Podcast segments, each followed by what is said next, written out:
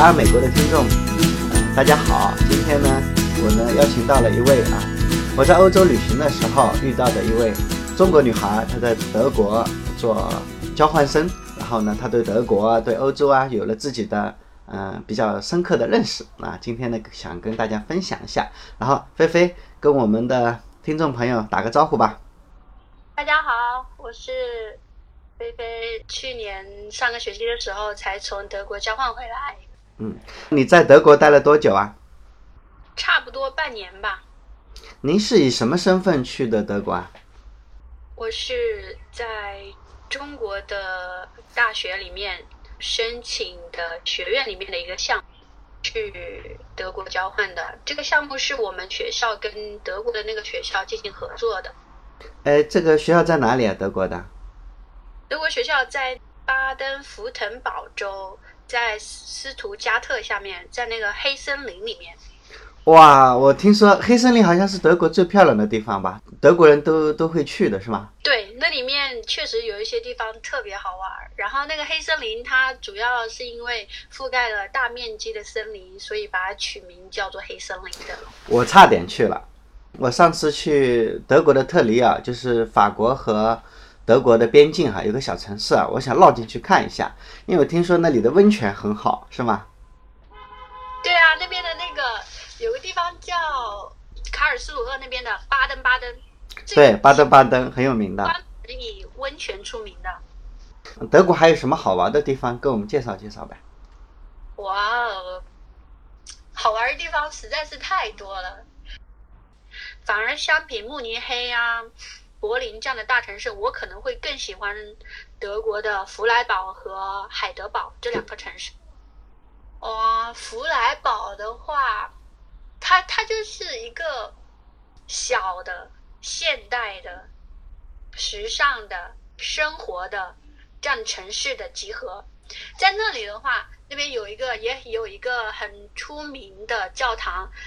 听说听我们的导游介绍说，它是什么敏斯特教堂最高的，然后那周边还平时还会开放，或者说周末的时候会开放一个市场，在那个市场里面，你会看到人们在那里随意的啊买卖，有一些是新鲜蔬菜水果，有一些是呃小吃零食类的，还有一些是一些艺人。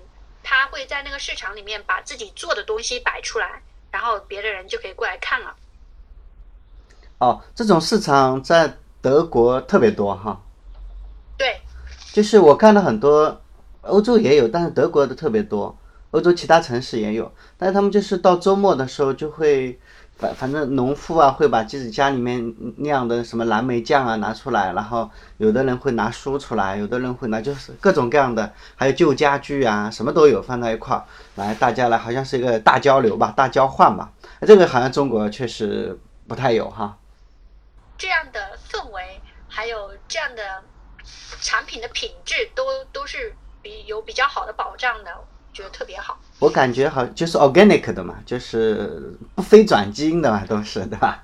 对，是，对，都是自己家里面的鸡生的蛋呐，然后自己自己家的蓝莓，然后自己做的酱啊，然后好像德国人，特别这种小城市哈，他们就把它当做好像是居民之间一种交流的手段，还不见得只是交换东西而已啊。因为他们这样的市场是定期的，比如说夏天的话，像我在的那个小镇哦，它是一一个星期有两次固定的；如果是冬天的话，一个星期一次固定的。应该这些小镇应该人口也不多嘛，大概几万个人，甚至几千人就是一个小镇了，对吧？啊，德国的话人口好像只是日本的一半吧，领土大概也只有法国的一半多一些。Hast du etwas Zeit für mich? Singe ich ein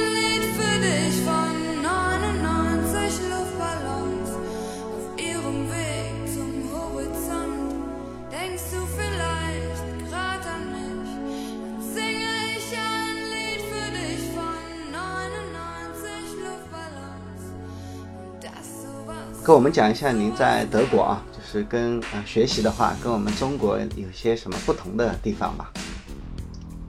一个很明显的感觉就是，他老师跟我们老师很不一样。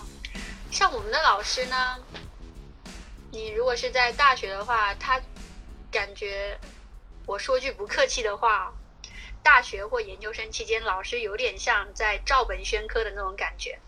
嗯，他在教书。对对对，然后但是德国的老师就不一样，德国的老师呢，他们会就是说自己做的研究，他是来以一个探讨者的身份跟你在交流的。嗯，所以完全感受到，呃，你的意见、你的想法是被尊重的，是被就是人家很重视的这样的一个过程。嗯，还有这点我非常认可。嗯。对，就是我总结一下，就是中国的教育啊，它其实是就是告诉告诉你知识，老师是高高在上的，他是一个教导者的身份，然后你跟你对老师必须很尊敬，然后一个上下级的关系，然后在欧洲那在美国这些国家，你和老师之间的关系是朋友关系，他呢只是。啊，作为一个老师，他只是在这个领域，他比你研究的更深入，所以他把自己在这个领域研究的一些想法告诉你。他教你的更多的不是知识，而是你思考这个领域的一些问题的一些方法。但是他这边的话也存在说，你跟老师的交流并不是那么多。老师在上课的时候引导你、启发你，下课的时候，除非你用邮件联系他，否则的话你也是找不到他人的。啊，老师比较忙。对，还有就是老师上课的方式方面，给我印象很深刻的有两门课，一个是我上的德语课，还有一个是跨文化交流这门课。首先我们说德语课吧，德语课老师啊，对我来说我是完全没有接触过德语的。但是他的上课方式呢，就让我觉得说，他真的只是一门语言，你不需要刻意的去记呀、死记硬背的这种学习，他是在啊让你运用的过程当中，在你做游戏的过程当中。就让你把这些知识给记住了、掌握了，这样子，然后你课后只需要去翻翻看看，然后平时再用一下就好了。语言其实原来就是这么简单，并不像我们中国的方式这种，你一定要去死记硬背语法等等这些东西不需要。然后从那个跨文化交流方面，我又发现我们那个老师实在是太有人格魅力了。那个老师上课的方式真的是，因为本身上课的对象也是一群国际生，来自于世界各地的这样子，所以他上课的方式也是说，其实他的本质是那些理论，但是他告诉你那些方面的理论跟我们中国完全不一样。我们中国就是说，老师在台上讲，你一个学生在下面听，然后你去记一下什么时间脉络啊，他们思想脉络啊这种。考试重点呢，很关键的。但是我们那个老师真的完全就不一样，他就在上面说，你们中国的同学，你们来跟我说一下，你们中国人是怎么样做事的、思考的，就直接把中国学生就拎出来了，然后再把他的这个实践上的东西再跟那些理论结合起来，然后到最后考试的时候，你也是需要去复习的，但是有了上课那些生动的例子，你就能更加容易的记住那些。非常生硬的死板的理论，因为我觉得对一般人来说，那些理论都是死的东西。如果说你没有一个非常形象化的教学方式的话，你可能会觉得特别的枯燥无聊。嗯，而且我觉得在中国很我自己啊，我自己在读大学的时候，我不是，我觉得大多数啊，百分之九十的孩子吧，反正考上了大学，他的人生的学习工作其实已经结束了。接下来就是三年四年时间，你就是把那个课程考试的通过就行了。那这这个跟学习已经没什么关系了。对对对，感觉是这样子。因为他们的那个大学里面的学生组成，我觉得特别的奇怪。嗯。呃，我有一个同学，他是二十八九岁，然后他在巴西的时候离婚了，然后申请到德国的这个学校来读研究生，读 MBA。然后他还一副很满不在乎的样子。如果是是我的话，我会觉得哇，这是一个人生挫折呀。对啊，多么大的人生挫折呀！但是他就觉得只是人生的一个经历而已，没什么好担心、好害怕的。你继续要走就行了。所以我觉得很不一样。还有一些同学就是，他们明明已经毕业了，但是他还在留在学校里面。还有一些。他他是边工作来边上学的，在德国边上学的，所以他不住在学校，他只是有课的时候过来学校上一下课，平时他可能就在什么斯图加特啊这种地方工作了，他就有课的时候就过来上，没课的时候就走。还有一个情况就是，有一个在学校的学生吧，他是正规常规的学生哦，常规学生呢，但是他呢有一个月的时间回了阿根廷。然后我就问他，我说：“哎，你这一个月你回阿根廷的话，你难道不需要上课吗？”你知道他怎么告诉我的吗？嗯，他说：“学习是我自己的责任，我现在如果把课逃掉了，我之后会用我的时间，会用其他时间弥补回来的。但是我现在这个期间认为家庭对我更重要，我需要我家人的支持，所以我要回去看一下他们。”嗯，哇，所以我就觉得。他们的那个学习的态度很自由，然后也很执着，是跟我们中国中国的孩子大多数哈，像在读大学期间，他们还认为自己是孩子嘛。我读书是为了父母读啊，我为什么读书是为了将来有份好工作嘛？我觉得这个跟我们欧洲的孩子是完全不同的。而且另一方面，我觉得学校的制度也很不一样。像如果你在中国的话。比如说我这次回来的事情吧，我就是最担心的，说学校不在规定的时间回来，学校会让我休学一年，我很担心这个，不然的话，我可能我的签证还有一个月，我可能会在欧洲再多留一个月，但是那边就不一样，人家想回家就可以回一个月，完全不用担心说哦学校会对我怎么怎么样，所以我觉得我们在这个条条框框里面生活着，实在是太累了。所以我刚才不是建议你吗？你在中国想找一份工作，然后工作一段时间里有些积蓄，然后再去欧洲。我觉得这个想法不现实。首先，你在中国找一份工作，像你上大学毕业找一份工作，不管是本科、硕士啊，就算在北上广找一份工作，也就嗯一万块钱左右吧，这样的一个收入已经算不错的了。啊，不管是大公司、小公司，你在大公司那就是最基层的员工嘛。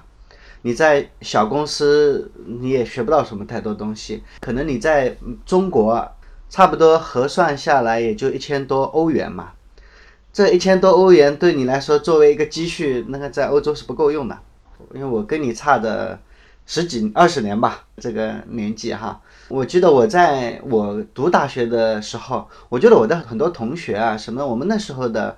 大学毕业生，我们并没有想着什么找工作的事，因为找工作对我们而言是很容易的事，因为那时候中国经济高速发展嘛，什么都欣欣向荣。我们还真的是有这样一种想法，就我们想为中国做些什么，我们想为新中国的建设做一些什么自己的努力，我们是有理想的一代人。但是我觉得现在的大学生哈，九零后。他们更多的想的是怎么找一份安定的工作，我觉得这是跟我们很大很大的差别。我们的大学几乎也是在教一些知识嘛，呃，不像欧洲啊，像美国啊，他教的更多的是啊，你如何思考这个人生，你怎么跟这个社会打交道，你如何去思考创业。比如说我们美国的斯坦福大学，他他的大学生很多都会一夜啊，就是读到一半他先不读了，他有一个很重要的创意，他想去把它实现，去创业去了嘛。对吧？这是跟我们中国非常非常大的差异。我们当年的大学生，我们这一代的哈，我是七零后，我们是有理想的，我们想改变世界，我们想改变人类，我们想为中国做一些贡献，这个是我们真实的想法。但是我觉得现在的大学生不太会想这些事啊。比如说，我举个例子啊，就是我自己身边就有这样一些企业家。呃，就是他们呃，在八十年代末开始创业，到现在，他们的企业已经发展的很快了。但是他们有个问题，他们企业没什么技术，技术含量很低，他们就需要到德国去考察，去啊收购或者跟并购或者做生意，获得他们的技术，知道吗？因为德国的技术，特别是工业方面的技术，它是全世界做的最好的，除了美国、德国、日本啊，这就这三个国家，是我们认为。所有的工业技术啊，很多德国提出来什么工业四点零嘛，所以他们的技术是非常好的。然后他们很多都是家族企业，他们拥有技术，没有市场。我们的中国的企业家就想要跑到德国去啊，去拜访啊，去学习啊，寻求合作啊，或者是直接并购啊、收购啊。所以我觉得应该是有很多很多机会的，不用去考虑在中国如何在中国找一份工作，这个没有价值的。呃，在中国学的这种职场的经验啊，在欧洲我看是完全不同的，他们也不需要你这种经验，他们会觉得你是奇葩，知道吧？我经常说，中国的企业跟中国的社会一样，是一个丛林社会，大家之间相互尔虞我诈。很多所谓的企业的一些机密啊，都是见不得人的，很多商业的机会啊，商业的模式都是靠关系的。我我不是说没有啊，欧洲啊、美国啊这些国家，不是说呃全部都要靠技术、靠本事，但是他们的游戏规则相对我们中国来说要容易得多。你还没有踏入中国的职场，你会发现中国的职场和欧美的职场它可能是完全不一样的。所以你在中国的经验是没有用的，没有价值的。与其如此，还不如在欧洲啊随便找一份工作啊，嗯，做一份星巴克、麦当劳的服务生呐。然后你不要觉得这个什么丢人的，我觉得我都很愿意到欧洲、到美国去当个服务生，有什么了不起的？因为在这块跟欧美也有很大的不一样，因为因为在欧美，体力劳动者和 office 的工作人员，他们的收入是没有什么多大区别的，不是知识分子。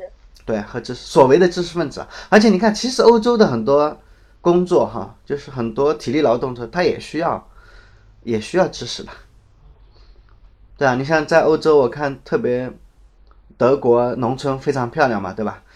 德国的农村是，我觉得哎，真的像花园一样。但你想那些农民哈，他们也不可能靠自己手工去什么插秧啊之类，不现实，不像中国啊，就割稻用镰刀来。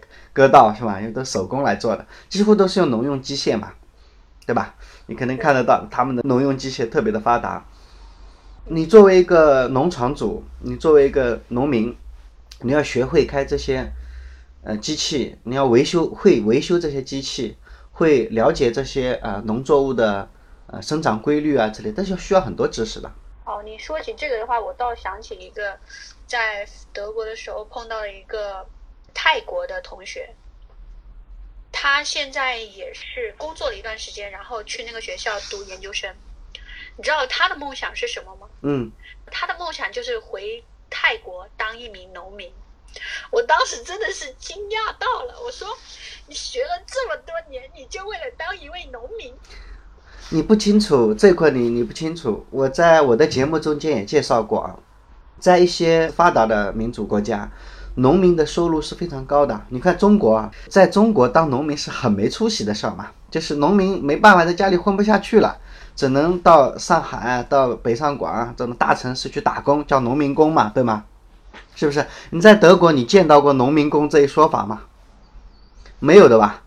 农民是收入非常高的，而且他的大部分收入不是来自于他的农场，他的像法国他的。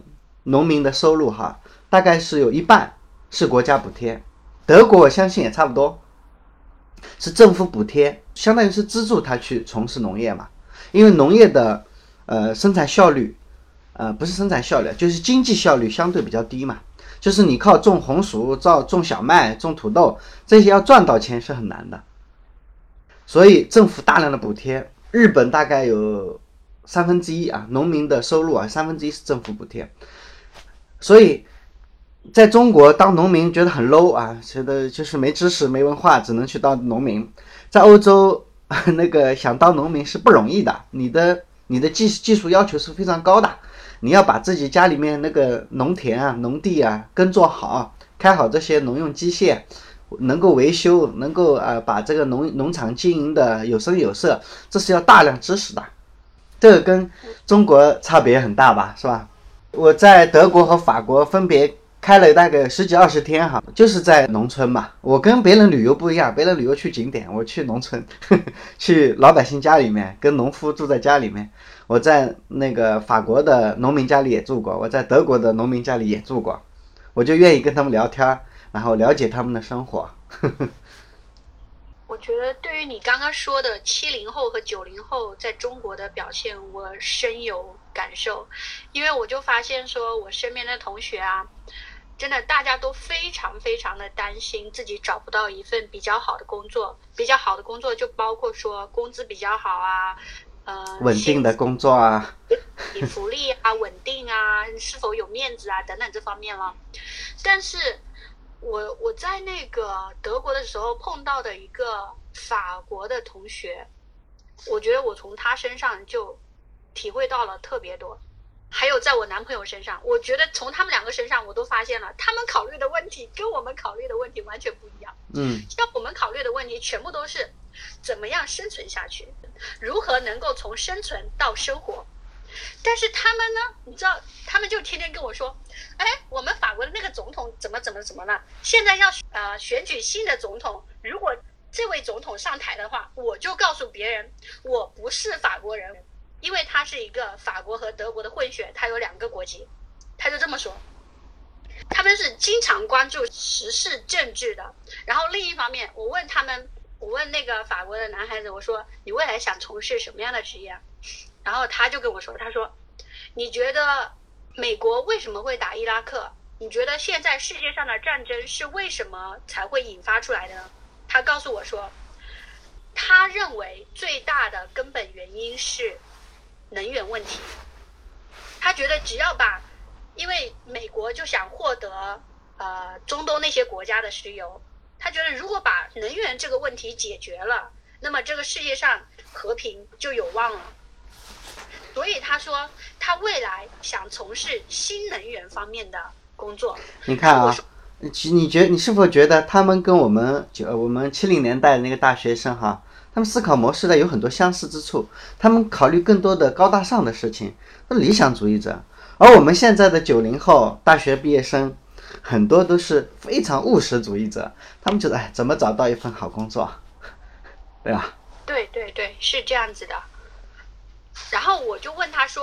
我说你一个学市场营销的，你怎么去那个能源方面工作呢？嗯，你怎么你怎么你怎么天天的考虑着什么联合国秘书长考虑的事情呢？他说你这个思想太错了，不管什么企业都需要销售的，我可以去把这个去给他们卖这个产品。新能源的销售。对，能源的销售，新能源销售，这样子的话大家都会用新能源啊，然后世界的。因为问题也会慢慢慢慢的解决了。哇，他说出这个的时候，我真的是对他佩服啊！我就在他的这个思想面前，我就觉得自己特别的渺小。我说，为什么我我这么一个呃研究生的学历的学生，我天天在想着自己要怎么过活，怎么自己怎么如此啊，鼠目寸光啊，没有远大抱负啊？是就是这种感觉。我就发现说他，而且他们才二十岁，他才本科生哦，他就开始想这些问题，啊，在他们面前，我真的觉得自己特别特别的 low 啊！我觉得我的生活怎么会这样子呢？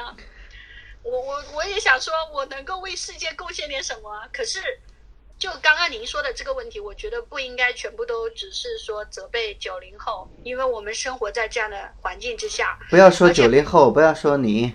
我也是这样的，我也觉得，虽然我应该说啊，在中国，我的职场刚才说了，我在职场里面有一定的经验，然后在这个行业里面，呃，经验比较丰富，但是连我，我也有非常深刻的这种焦虑感，我不觉得自己啊很安全，我觉得我要赚的那个钱，我再给我一倍，我都觉得不够，知道吧？因为整体的中国。整个前景啊，我觉得我的身边的朋友啊，就是对中国的经济的前景并不看好，然后我们对未来其实很迷茫，然后我们对现在的工作其实没有成就感，有时候我就想休息，但是我又休息不下来，停不下来，所以我的工作是很疲惫的。我对我的工作，我对我的生活都很疲惫。其实我物质的东西啊，我其实我并不缺，但我依然觉得非常的焦虑。啊，我觉得这是跟我们中国非常大的区别。人家，包括哈，就是很多人在欧美的很多人啊，就是做一份啊非常简单的工作，全家就一个人工作，收入可能也不是很高，就是一两千欧啊，两三千美金，就这样的一份低收入的工作，但全家过得很快乐。为什么？他的保障做得非常好，然后整个国家非常的安全。然后他不用担心孩子读书的问题、自己养老的问题、呃教育的问题啊、这些问题他都不用去考虑这些问题，所以我觉得他们是在享受人生，而我们呢是在煎熬。我觉得中国哈、在中国整个都是在煎熬。嗯，你的这句话我深有体会，特别是我自己这个人，我就一直在焦虑，各种焦虑。即使我还没有出社会，我就已经开始焦虑了。我在想，而且看着我家里的情况，我爸爸妈妈完全没有保障，我就在想，如果我爸爸妈妈有一个病怎么办？我的这个家就塌了。对啊，还有就是他们老了怎么办？如果我不努力工作，不努力学习的话，未来不能够供养他们，他们老了怎么办？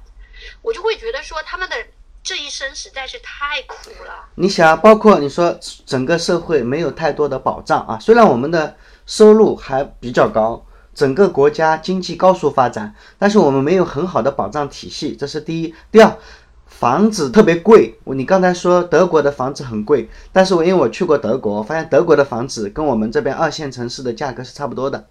就像柏林啊，它的房价跟我们呃像武汉呐、跟长沙啊那个房子的价格差不多，一一一个平方，他们讲平方尺嘛，就是一个平方也就一两万块钱嘛，这是普通的老百姓是能承受的。但是你要知道，以我们的收入在上海买一套房子，这是有可能的事情吗？你穷尽一生都不可能在上海买套房子啊！这样的一个焦虑，你像在中国，你想享受人生是没有可能的。这一点从我刚开始到德国的时候，我也就已经在思考了。特别是我在那个小镇的时候，我就看到他们很悠闲，的嘛？对很悠闲，不紧不慢，街上没什么人，他们都几乎都躲在自己的家里，特别是周末的时候。哦，我就在想，我说，哎呦，他们在家里干嘛呀？他们怎么能够在家里呢？待那么久呢？而且他们还不打麻将，想象不出来他们天天待在家里干嘛。但是我就看到他们生活状态，我就在想，我对“生活”这两个字，我进行自己的思考，我就发现说，人生到底是什么是重要的？对一个人来说，到底是什么才是重要的？之前我一直会对自己的要求是说，事业方面有一定的成就，但是到了那边的话，我我又有所感触说。其实事业工作没那么重要，最重要的是家庭。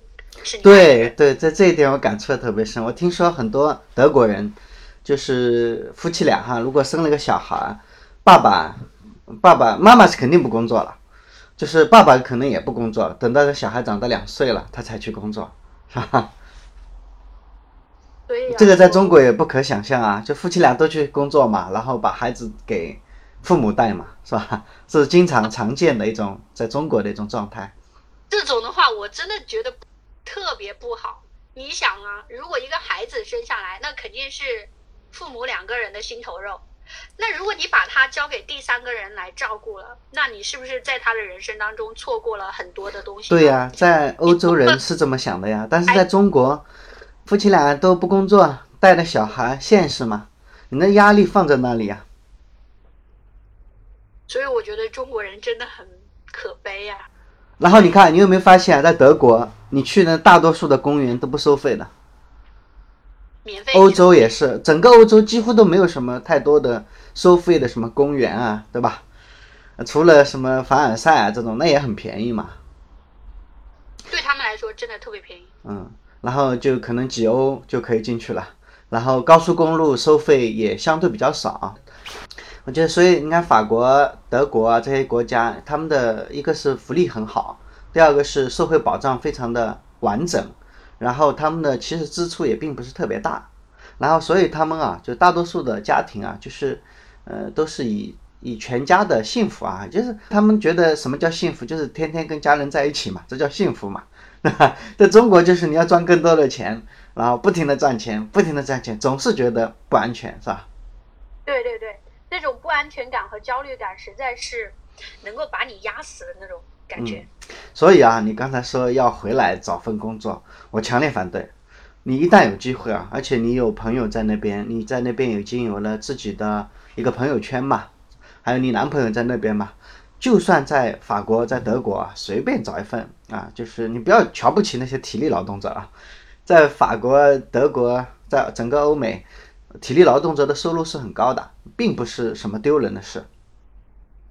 而且我觉得你还可以，如果你要做一份事业的话啊，我自己的一个建议啊，最好跟中国和德国、法国的这种文化、艺术、经济、旅游有关的事情。你本身就是学旅游的嘛。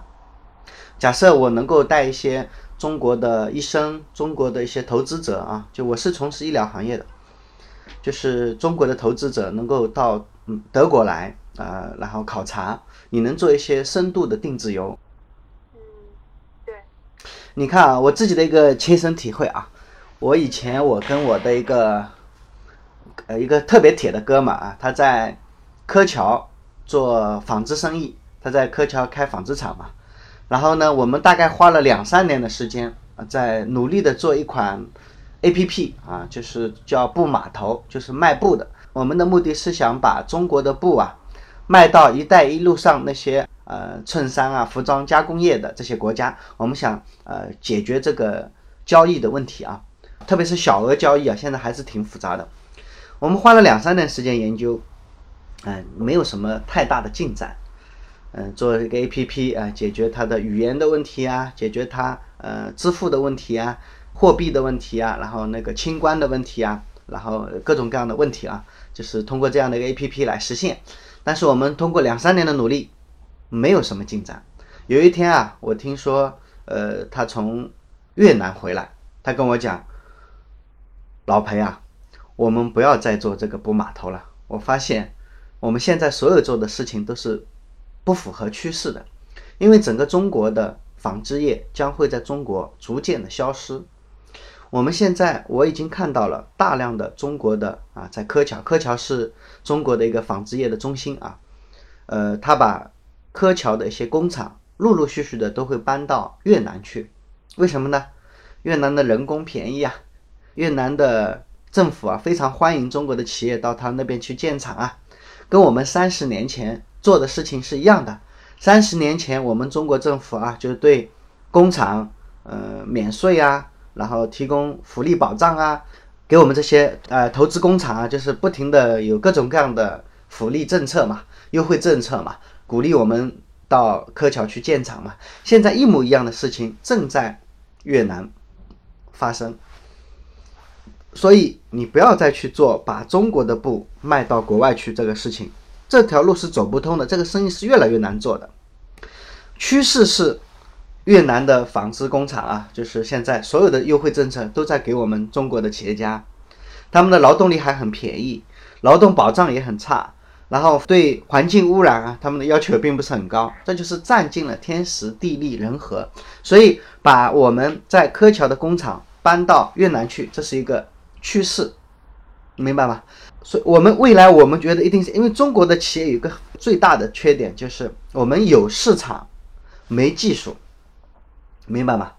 所以，中国的企业将来就要到德国去购买他们的技术，用各种各样的手段哈，有些是合作，有些是购买，有些是并购，有些是技术的合作，有些是直接是那个把对方的那个技术直接购买了，或者是把对方的厂都买下来了。像这种情况会越来越多，越来越多。德国有那么多的技术，但是他们的市场比较狭小啊，人口比较少啊。以欧洲作为市场，那个市场还是不够大，是吧？中国的人口跟欧洲啊有差不多人口吧，是吧？对他们而言，多了一个这么大的市场，所以我觉得我们现在对我们这一代呃中国人而言啊，您又有在德国的这种人脉关系，有学习啊，有老师啊，有同学啊，有男朋友都在那里，我觉得。就应该做这方面的事情，你的价值，你的人生价值也可以体现出来嘛，对吧？你觉得有没有道理啊？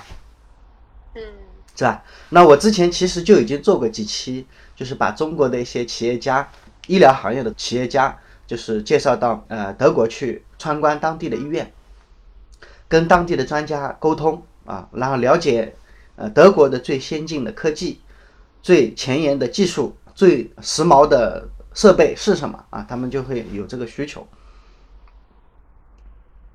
嗯，你觉得有没有道理？你在你在那个德国，你是不是你在德国你就有这个优势嘛？你跟中国熟嘛？过两三年之后，你又啊英语、德语、法语都很流利，你有一帮子德国的朋友，有一帮子呃法国的朋友，又有一帮子中国的你自己的嗯啊母国的朋友，我觉得你做这个事情，我觉得会如鱼得水。而且现在的你看中国的旅游业啊，我一直在我的节目中，我也不停的在诟病我们中国的旅游业，中国的旅游业没有服务意识，而且它服务的能力相对比较弱。你有没有发现，在欧洲啊，在德国是不是旅游公司就相对比较少？是很少，对吗？很少的，对吗？不像中国所谓旅行的中介，旅行的中介是干嘛？中国的旅行中介不就是订个票吗？然后订一个那个行程吗？然后解决语言的问题，解决住宿的问题，解决呃行程的问题嘛，对吧？这些活在欧美人看来，我需要旅行社做干嘛呀？我自己做就是了嘛。现在信息如此的对称，是吧？你看你去欧洲旅行，你叫过旅行社吗？估计没有，对吗？不需要旅行社的。所以现在的旅行方式啊，你是学旅游的，在改造中国的旅行嘛？你做深度旅行嘛？为有需求的顾客提供。特性特质的旅行方式，啊，这个别人不能替代你啊。是，未来旅游的一个发展趋势。团队游未来应该是会被替代的。对啊，中国人以前去旅游不是去欧洲，我们见到的最多的是跟这个团，然后拿个旗子，然后哎，我们呃某某旅行社的啊，这里集合了哈，然后我们要进那个排队进凡尔赛宫了啊，不都是这样子的吗？以后不可能会有这种情况了。我们这一代，像我们这个年代的人啊，大多数英语就会比我们年纪大一点的啊，就是嗯六零后啊什么的，他们七可能几乎都没有英语基础。我们七零后有一定的英语基础，对吧？英语对你们而言根本就没有任何难度嘛，沟通没有什么问题的嘛。然后信息如此如此发达，你网上订票。网上订行程，有一大堆人在那里晒自己的行程，还需要现在这种旅行社吗？但是你看，我们我们中国的刚才说的中国的企业家，到你们啊德国去啊，不是你们啊，他们德国去，到他们德国去，到他们法国去啊，他们要去考察当地的企业，这可不是一般的呃旅行公司能做的吧？对吧？你就得找你的同学啊、朋友、人脉圈。帮我们去找到合适的能够对接的人嘛，对吧？每一个单子都是不同的，每一个项目都是不同的，他们的需求都是完全不一样的，所以你要做定制化。这对我要求也很高啊，要有各方面的朋友，然后有资源。哎，很容易的，这个很容易的，不就是我觉得现在现在那个高度发达的信息社会，你要找到这方面的，我们刚才说的很容易。呃，其实现在社会，你要找到这方面的一个某一个领域某一个人，其实六个电话肯定能找到。嗯，这是，是不是啊？所以是不是那么难的啊？我觉得，嗯，看看我们能不能有机会啊，就将来也可以有合作的可能，哈哈。但是你不能回中国，回中国工作一点机会都没有。中国现在正在面临的是倒过来的，我们的经济会进入一个，我个人判断哈，会进入一个漫长的衰退期。然后所有的工厂啊，因为随着我们的人工越来越贵，所有的工厂会搬离中国，到更欠发达国家去。对。然后在这个时候，我们的工作机会是在减少，但是我们有更多的企业啊，就是想会跟啊国外的这种企业交流。越来越频繁，而且你所谓的在中国积累一点积蓄，你这个多难呢？你在中国赚人民币到欧洲去花，那你在欧洲赚赚点欧元回中国花，那是很轻松的。我觉得这期的节目应该蛮丰富的，嗯，其实你逼着我说了很多我想说从来没说的事。啊，真的，因为我觉得在德国这段时间。对我这个思想观念的转变很大呀，特别是还有我男朋友这个事情，我跟我男朋友去他家过圣诞，我就发现他们的家庭观念并不像中国人认识到的那么淡薄。我曾经，我男朋友他爸爸是在欧盟的下设的部署单位工作，我曾经问他，我男朋友，我说。对你爸爸来说，这个工作重要还是家庭重要？他毫不犹豫的就告诉我说，肯定是家庭更重要。然后我跟我男朋友进行深入沟通的时候，我也发现了，他对未来要做什么，其实他也跟我们一样很迷茫。他毕竟才大学生嘛，才大三这样子，但是他就很想去过一种更舒适、更自由的生活。比如说，他说：“为什么不可以像？”有一些人现在已经有这么一个现象出现了，就是他们跳出我们这个社会，去过一个更平静的生活，自己更想要的生活。啊，所以对我来说，他的这样想法真的是触及到我了。我就在想，你这么年纪轻轻就想去养老了，感觉因为养老了就去过一个世外桃源的生活。我说你难道没有考虑到你的未来、你的孩子什么的吗？他说他们也会有孩子，但是并不会说像你想象的孩子就会怎么怎么样了。然后他又特别关心我，我不知道他是如何形成这样的一个想法的。哎，这一点这一点我补充一下哈，就我觉得欧洲人跟我们对孩子啊，欧美人哈，就是跟我们中国人对待孩子啊，他观念也不一样。我自己的感觉是，中国人把自己的孩子啊当做自己的一部分，是自己生命的延续。但是我觉得欧美人啊，可能更多的啊，我反正我碰到的一些欧洲人，给我流露出这样一种感觉啊，那是另外一个生命。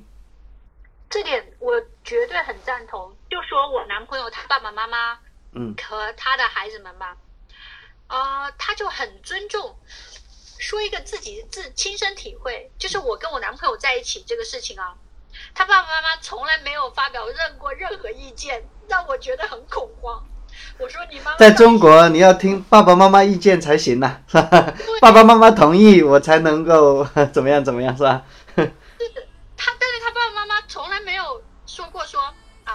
你应该跟他在一起，或者说你不应该跟他在一起这种话，从来没说过。让我觉得他们也不会问啊，那个女孩家里面条件好不好啊，有没有房子啊？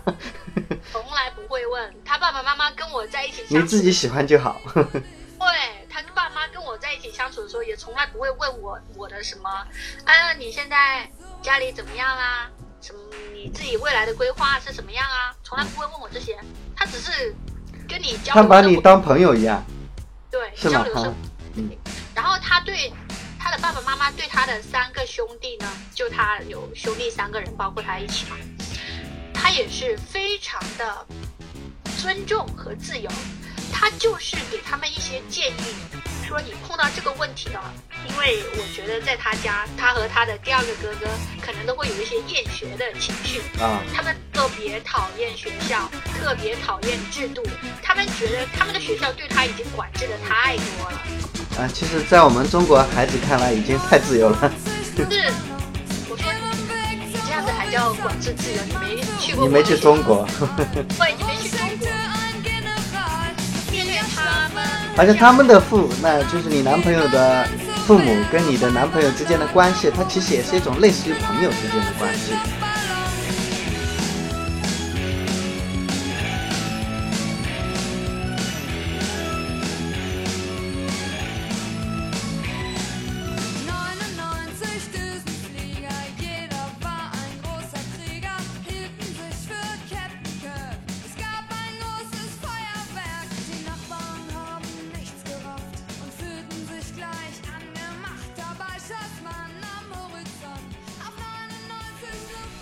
我觉得这一期的节目应该还可以吧，就是唯一的缺点就是没有讲到德国的好玩的、有趣的事儿，能不能给我们再补充一个？你在德国去了那种修道院做的那种啤酒吗？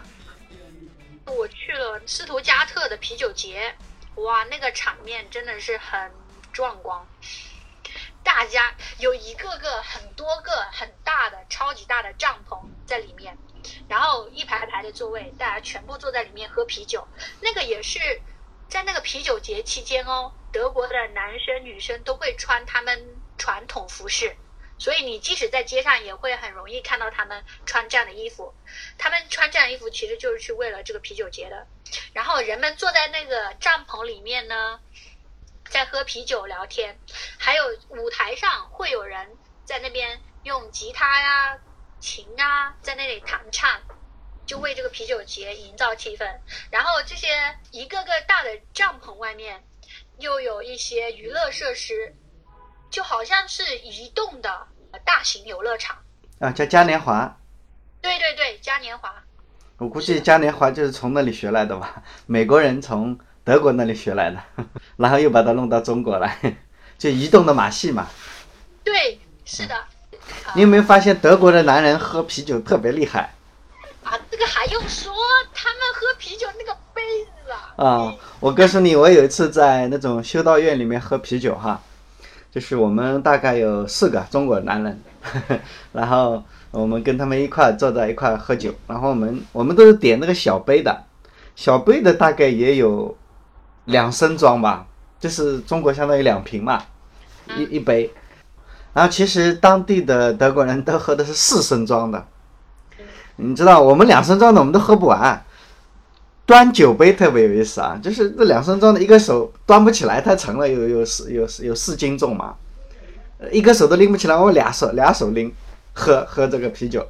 等一下，我看到有一个就是慕尼黑的服务员，一个女的，然后拎着大概两手啊，抓着大概八瓶还不十瓶，四升装的，就是双手双手展开啊，那一手四瓶，然后那个这样的那个那个一路就走过来了，我靠，把我们吓死了！我觉得这样的很强壮的那个 那些女服务员，哎，把我们吓死了。然后德国人四升装的，可能还要喝两两杯。我们两升装的喝一杯都喝不完，他们特别能喝。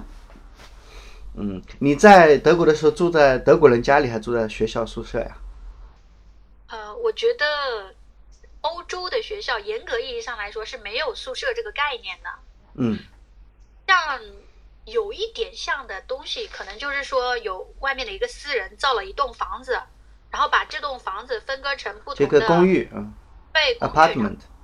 给学生，然后我并不是住在这样的公寓里面，我们那个房东啊是德国籍的，但是他是土耳其人，所以跟他们住在一起也让我有了给我的那个德国之行增添了不一样的色彩。嗯，因为他们是穆斯林哦，他打破了我对穆斯林的看法。是的。以前我都认为说穆斯林多么恐怖，然后有多么多么崇尚他们的信仰，不允许其他信仰的存在。嗯，但实际上他们并不是这样子的，他们很很友好，和平常人一样。而且我就发现说，土耳其的文化可能跟中国的文化会有一点相似，他们是很热情、很奔放的那种，不像德国人哈。对，完全不像德国人。像我的那个房东女太太，哇，她只要一开始说话，他就停不下来的那种。而且土耳其人做的菜很好吃啊。哦，这个还用说？他每次跟我们分享了好多好多的美食啊。只要他做，特别是刚开始去的那段时间，他要么是把他做好的东西拿下来跟我们分享，要么是把我们叫到他家去跟我们一起做。然后我也给他们做了中国菜，所以我们在那里交交换着饮食文化。他人真的是特别好，每次呃他邀请我们去他家喝茶吃饭之后呢，他都会把多的东西拿给我们。然后这时候我就会说啊，太不好意思了，我们这又吃又拿的。但是他却告诉我们说，他说这个就是土耳其人的性格。他们喜欢把好的东西分享，有分享。嗯，我觉得德国人会会担心麻烦你，对吧？我 是不是？德国人好像没有那么就是很热情，把做的东西给你拿过来，好像没没听说过。这个德国人在这方面的话是不怎么那么平易近人，或者说容易亲近的。就像我们跨文化那个课堂上，老师也说，如果你要跟一个德国人交朋友的话，是需要靠时间的。嗯，也就是说，你至少要跟他认识了几年，嗯，然后有接触，这样子他慢慢的才会把你当朋友。否则的话，特别是你一个外国人想跟德国人成为朋友很难。嗯呃，这个跟我们在西班牙碰到的就完全不同哈。对对，西班牙人见了不还都不怎么熟呢，跟你叨叨叨叨讲半天。葡萄牙、意大利、法国南部这些这些国家的人确实是比较热情的，嗯，这点不过德国人的好处就是他一他一旦他还是很 nice 的，他很那个很优雅，然后其实你要求他做点什么事，他会很愿意帮忙，但只是只是没有表情而已。他很友好，确实是很友好。嗯但是呃，就像你说的，呃，有想要有进一步深入的交往，成为朋友的话，这种还是需要靠时间的。嗯但是他们基础的礼貌啊、友好啊，还有乐于助人方面啊，都做得特别棒。嗯我觉得可能在乐于助人方面，他们比呃西班牙人要靠谱得多。西班牙人先先答应了再说，对吧？好，没问题，明天我送你去吧。到明天他说不好意思，我也不去了，我没空。但德国人是一旦答应了，他一一般都会做到。嗯，是，像在西班牙问路的时候吧，他会指给你啊，但是他指的路不一定是不一定是对的，他自己有可能也不认识。确是是是，但德国人就不会干这种事，对吧？比较严谨。嗯，我我还有我自己在，我去过两次德国嘛。第一次去的时候，我带一帮企业家到德国去考察当地的医院，就是医疗行业的投资人。呃，我觉得大概是提前了有整整七八个月吧。去之前，呃，就是反复的跟我们这边沟通啊，就是跟我这边沟通啊，你那个几月几号，几点到几点，呃，你应该在哪里，然后再跟哪个医生沟通，呃，在哪个办公室，几点到几点，可以精确到，我觉得就就我说的夸张一点，精确到以秒为单位。然后就是这是八个月以后的事情，他已经跟我跟我已经把他安排到这个地步了哎！我觉得真受不了。啊、这个方面我也很有体会。嗯，这个是非常的有计划性。就我们中国人见面打招呼就说你好，然后吃过了吗？对吧？然后那个要去哪呀？是吧？美国人就说呃今天还不错吧，然后德国人就说呃一切还在秩序中吧。我觉得我们聊得很开心，很投机啊！我也了解到不少德国人的一些习惯，然后呃跟大家说一个、呃再见吧。答案美国的听众朋友们，下次再见啦！嗯，好，拜拜，谢谢。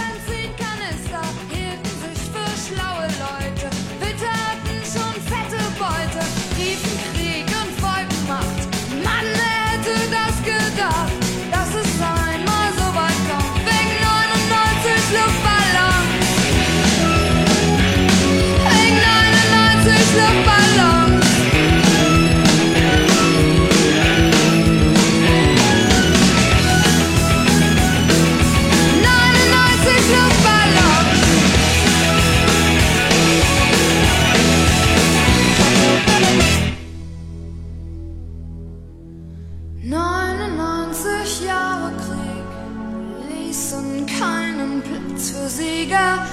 Kriegsminister gibt's nicht mehr und auch keine Düsenflieger. Heute zieh ich meine Runden, seh die Welt in Trümmern liegen, hab einen Luftballon gefunden. Denk an dich und lass ihn